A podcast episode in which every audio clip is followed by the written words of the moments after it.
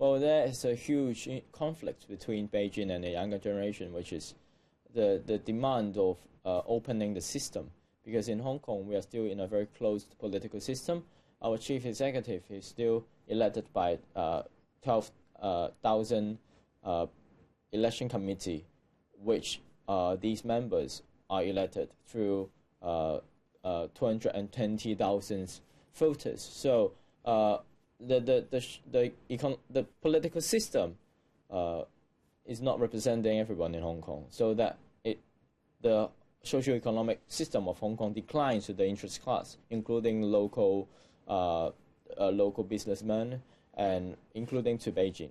So I think the crux of the Hong Kong's uh, Hong Kong's problem is still the political problem.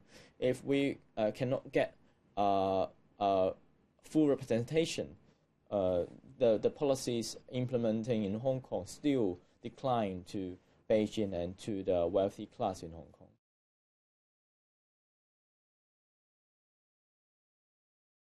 Well, uh, the original idea of one country, two system is to prevent uh, the internal affairs of Hong Kong being intervened by Beijing government. But after the handover, obviously that is not the case. The Beijing government has been uh, intervening Hong Kong's internal issues. And uh, for me, that is a suppression because uh, the reason why we have one country, two system is we all know that there is an obvious difference compared to the system of Hong Kong and to the China. Once they start to use their way to to handle Hong Kong issue, then there, there will, will be problem. So um, the Beijing government definitely is a source of suppression. Uh, the value they treasure, which, uh, uh, well, for example, national security, uh, harmony, the, the, the Chinese style harmony, these violate Hong Kong's core value, for example, human rights, freedom, and uh, respect to these rights of people. So I, I think the Beijing government is playing this role in the hearts of, in, in, in the eyes of uh, the younger generation.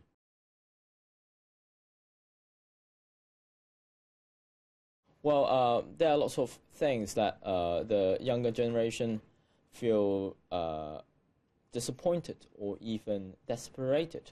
Uh, our broader socioeconomic uh, situation is wor- worse than ever.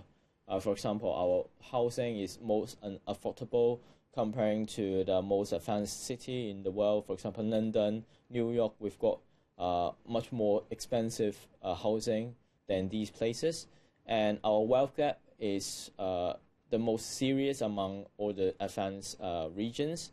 And for our, our social mobility, it is, I think, it is one of the time like lowest in history.